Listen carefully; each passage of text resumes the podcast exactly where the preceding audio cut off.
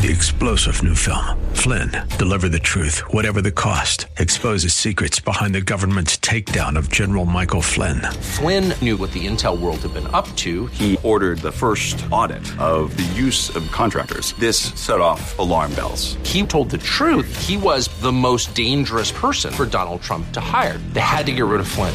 Flynn, deliver the truth, whatever the cost. Available now. Watch it today. Go to salemnow.com. Salemnow.com. Today on Ring of Truth with Pastor Dan Sexton. God uses a very difficult situation for their good.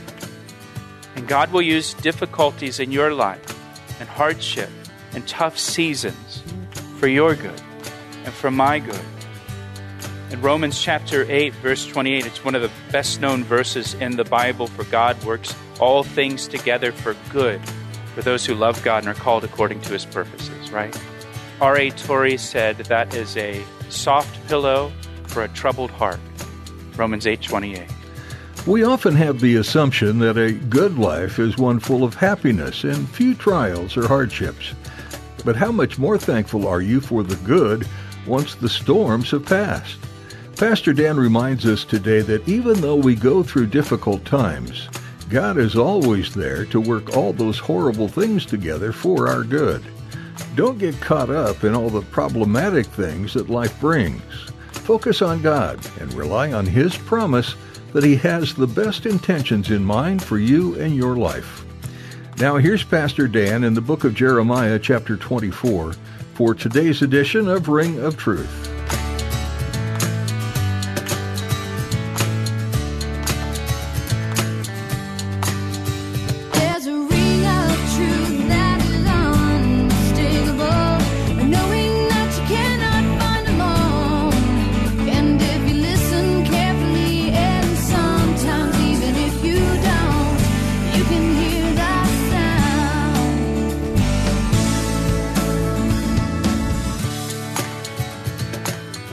Jeremiah 24. We're also going to look at Second Chronicles 36 and uh, Leviticus 25. So if you want to find those in your Bible now, so it's easier for you to turn there uh, when the time comes.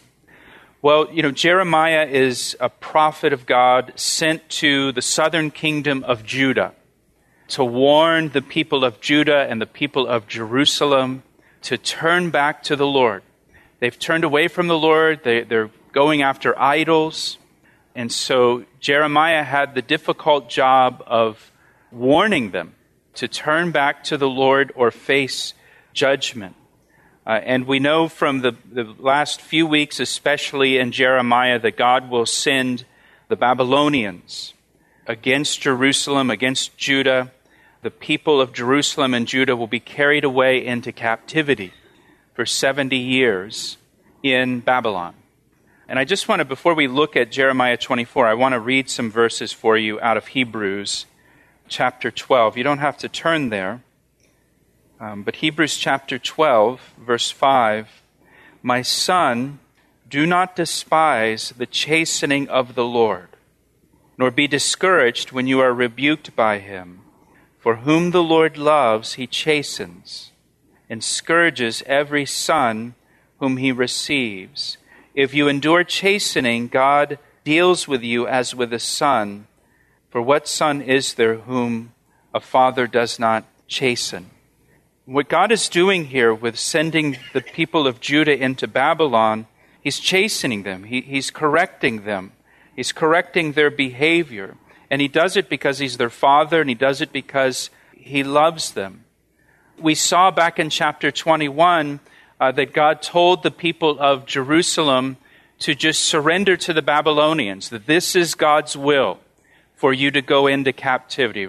The Babylonians were outside the city of Jerusalem, and the king sent messengers to Jeremiah the prophet to say, Hey, can you pray or something to get us out of this situation? And the answer that the Lord gave was they should just surrender because this is my will that they go into this captivity. But the people, of course, refused to do so. And so now we come to verse 1 of chapter 24, and, and Jeremiah says, The Lord showed me, and there were two baskets of figs set before the temple of the Lord. After Nebuchadnezzar, king of Babylon, had carried away captive Jeconiah, the son of Jehoiakim, king of Judah, and the princes of Judah, the leaders of Judah, with the craftsmen and the smiths from Jerusalem, and had brought them to Babylon. The Babylonians came against the city of Jerusalem in three waves. The first time they came against Jerusalem was in 605 BC under Nebuchadnezzar with his army. They returned a second time in 597 BC. And then finally, in 586, they returned and they carried off the final group of slaves to Babylon. They destroyed the city of Jerusalem. They burned the city of Jerusalem under Nebuchadnezzar. Uh, and here in verse 1, the king Jeconiah is mentioned that he was carried away to Babylon. He's carried away to Babylon in that second wave in 597 BC. And it says again that he was carried away captive, Jeconiah, along with the princes of Judah, the leaders of Judah, or the officials, and the craftsmen and the smiths. Uh, so if you were living in Jerusalem at that time and your last name was Smith, you got to go, right? They, the Babylonians came in and said, Every, everybody named Smith, come on, you're coming with us. No. Uh, your, your Bible might say artisans there. It's the idea of blacksmiths coppersmiths, metalsmiths. Uh, and the reason they took the craftsmen and the smiths was to weaken the nation. To weaken the nation. So now there's no craftsmen to fortify the cities. Now there's no blacksmiths or metalsmiths to make weapons for war. There's no blacksmiths to uh, repair farm equipment. Uh, so it's affecting them commercially as well. This really just left the nation helpless. They came in, they took kind of the most uh, important people for the economy and for their defense, and just left them helpless now without any way of defending themselves or preparing to defend themselves. And this vision here that Jeremiah has, it's believed to take place sometime between that second invasion and the third invasion. So we're talking about between 597 and 586 BC. And we're told Jeremiah, he sees two baskets of figs placed in front of the temple. Figs were considered the most important fruit in ancient times in Israel. 16 times in the Old Testament, figs are mentioned. They're included in Deuteronomy chapter 8, verse 8, where God describes just how good the promised land is. And in his description of the goodness of the promised land, he says, there's fig trees there. So that, that's something good. The fig tree became a symbol of Israel in the Bible. In fact, in the New Testament, Jesus tells a parable about a fig tree in Luke chapter 13. I'll, I'll read it to you. And he's talking about the nation of Israel with this parable. And he says, A certain man had a fig tree planted in his vineyard, and he came seeking fruit on it and found none.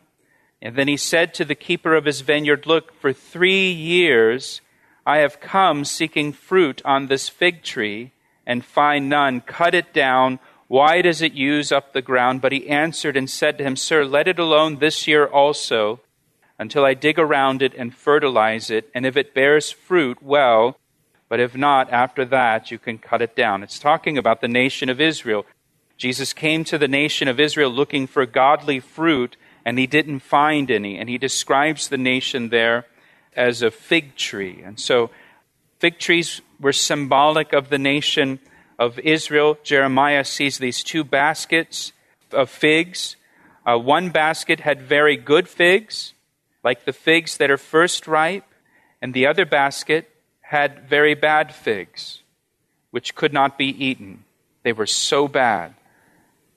And so he sees this basket here. One basket, there's good figs, and the other basket, there's bad figs. And then the Lord said to me, What do you see, Jeremiah? And I said, Figs, the good figs, very good. The bad, very bad, which cannot be eaten. They are so bad. So you have in one basket, you have good figs. They're described as very good figs, like the first ripe figs. Uh, the first ripe figs are gathered up in June in the land of Israel. They're very sweet. They're considered the best figs, the most delicious figs. Uh, the usual harvest of figs is towards the end of summer in August. Uh, the second basket contained very bad figs, or rotten figs that could not be eaten. And so now in verse 4, he goes on to explain the meaning of the good figs. Again, the word of the Lord came to me, saying, Thus says the Lord, the God of Israel, like these good figs, so will I acknowledge those who are carried away captive from Judah, whom I have sent out of this place for their own good, into the land of the Chaldeans, the Babylonians.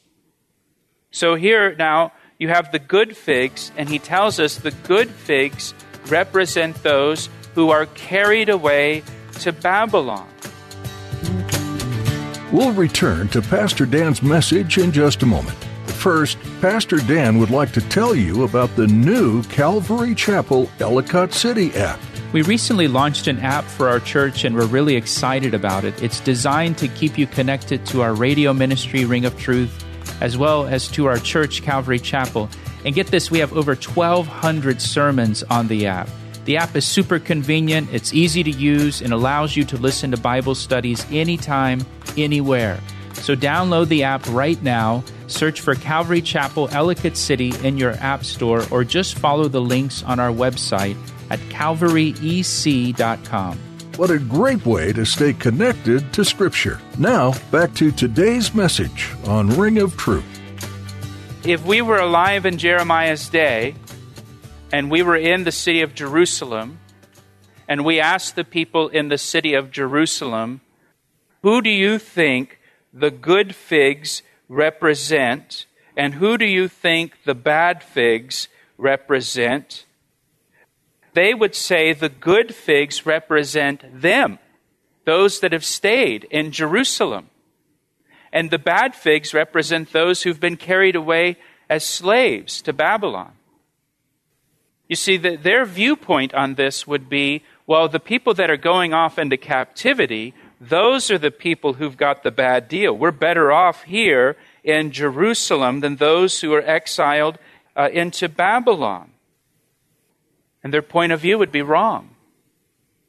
The captivity, and I want you to understand this the captivity was part of God's plan of redemption. The captivity is how God was going to work in the people of Judah. The captivity was the path of blessing, not staying in Jerusalem. And from a, a, human point of view, staying in Jerusalem is the safer bet. Staying in Jerusalem looks better. It seems safer. It seems easier. But that's not God's will. Look at verse 5 again. Look at the promises God made to those carried away into the captivity. God will acknowledge those who are carried away. He says he sent them out of this place for their own good. Do you see that? For their own good. The captivity is for their good. And I want you to note this. God uses a very difficult situation for their good. And God will use difficulties in your life and hardship and tough seasons for your good and for my good. In Romans chapter 8, verse 28, it's one of the best known verses in the Bible for God works all things together for good for those who love God and are called according to his purposes, right? R.A. Torrey said that is a soft pillow for a troubled heart. Romans 8, 28. And we read that verse and it says, God works all things together for good. And I think sometimes we read it to mean God works some things together for good, or God works most things together for good. But the verse says God uses all things for our good. He uses difficult things, difficult experiences. Like the people of Judah here, He may even uproot our lives for our good, carry us away to a far land for our good. Now, what good came out of the captivity? Well, the reason they went into the captivity was because of their idolatry. And God is going to use this captivity to purify them. Because, see, they're going to go into Babylon, and Babylon was all about idolatry. And they're going to be in Babylon for so long that they're going to get sick of idols. And when they come back from Babylon, the remnant that comes back from Babylon, they don't want to have anything to do with idols ever again. So God uses that captivity to purify them, to get this love of idols out of their system, so they don't want anything to do with idols ever again. Look at verse 6. In verse 6, God promised those who went into the exile, He promised to protect them. He said, I will set my eyes on them for good. I'll keep my eye on them. God will protect them in their difficulty that He's sending them into. He doesn't make the same promise to those who stay in Jerusalem. In fact, He, he makes the opposite promise to them. He's going to destroy Jerusalem and those that are in that city. He, doesn't keep His eye on them, He doesn't protect them. Because staying in Jerusalem was not His will, that was not the plan. That's not what he's doing. And listen, when you're outside God's will, you're outside his protection. That's the lesson you see with that. When you're outside God's will, you're outside God's protection. And when I'm in God's will, I'm safe. He watches over me, He protects me. And look what it says God promises to bring them back in verse 6. He promises to bring them back to the land of Israel. So the chastening is temporary. Chastening is always temporary. Once its purpose is accomplished, it, it ends. For I will set my eyes on them for good. I will bring them back to this land. I will build them and not pull them down, and I will plant them and not pluck them up. Then, once he brings them back, I will give them a heart to know me that I am the Lord, that I am Yahweh, and they shall be my people, and I will be their God, for they shall return to me with their whole heart. God, you know, what he's describing here, he's going to make them a new creation. He's going to give them a new heart, a heart to know me, a heart to know God. God's going to use this difficulty to give them a heart for him a deeper relationship with Him. Again, God uses difficulties, He uses those, those hard seasons in life to give us a deeper relationship with Him. God says, They will be my people, I will be their God. And this, this is speaking of the new covenant that God will establish through the sacrifice of Jesus Christ, the new covenant in His blood. So those who went into the captivity in Babylon, they had a future and they had a hope with God. Those who did not but stayed in Jerusalem, they didn't have a future. They didn't have a hope. Again, looking at it from the perspective of those in Jerusalem, they thought they're better off staying. They're better off than those who went into the captivity. They're safer. They thought they had it easier. But ultimately, they didn't. And for several years, actually for more than a decade, the people who stayed in Jerusalem, they thought they were right. But a decade down the road, the Babylonians show back up. And this time they show back up and they destroy the city. And they kill the people that are left in it. And then they carry a group back to Babylon as slaves. Now look at verse 8. Verses 8 to 10 describe what will happen to those who stay in Jerusalem. The bad figs. And as the bad figs which cannot be eaten, they are so bad. Surely, thus says the Lord, so will I give up Zedekiah, the king of Judah. Remember, he's the last king of Judah. His princes, the residue of Jerusalem, whatever's left in Jerusalem, those who remain there in the land and those who dwell in the land of Egypt. Some fled down to Egypt, seeking refuge in Egypt, but they're not going to escape in Egypt. I will deliver them to trouble and to all the kingdoms of the earth for their harm, to be a reproach and a byword, a taunt and a curse, and all places where I shall drive them. I will send the sword, the famine, and the pestilence or disease among them till they are consumed from the land that I gave to them and their fathers. Those are the people that thought they were the, the good figs, when really they're the bad figs. Chapter 24 shows us a few things. It shows us, first of all, that God's ways are not our ways. You know, our natural inclination would be stay in Jerusalem where it's safe. I don't want to go into captivity with the Babylonians. That seems horrible. But that was God's way. God's way may not look better, it may look worse, it may be difficult. We may look at God's way and think, if I do that, I'm going to be unhappy. If I do that, it's going to be hard, painful. If I do that, it's, it, it's unrealistic for me to go and do that. And we may think, I'm better off doing something else or going some other way. It'll be easier for me. I'll be happier this way. God's way is always better. It's always better. It may be difficult, but it's always better. God's way leads to good in your life, and it leads to long term good. God's way is part of a bigger plan that He has for your life, and it's a plan to bring you a blessed future. And so often we make decisions based on our short term happiness. And this is what's going to make me happy. When God is looking at our long term good and He's looking at our future, there's something else that this chapter shows us is that the consequence for disobedience to God often comes much later. You know, they go from 597 BC to 586 BC before the consequence finally comes. So 10 years, a decade goes by before they experience the consequence for their disobedience.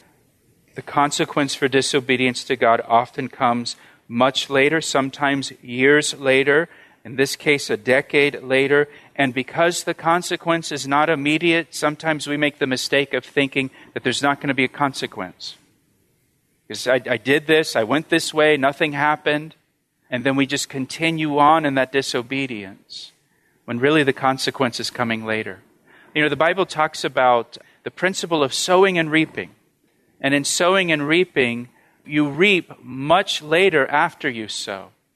You don't reap immediately after you sow. There's the sowing, then there's a period of time that passes, then the reaping comes. And you see that here with the people of Judah, those that stayed in Jerusalem. It can be that way with consequences to our disobedience. Now, that brings us to chapter 25. Chapter 24 was a short chapter. The book of Jeremiah is not written in chronological order, it jumps around a bit. Uh, so the events of chapter 25 actually occurred before the events of chapter 24. So chapter 24 chronologically precedes chapter 24. Chapter 25 is all about the judgment of God. First, the judgment against Judah and Jerusalem, and then we're going to see the judgment against the nations. He asked me how I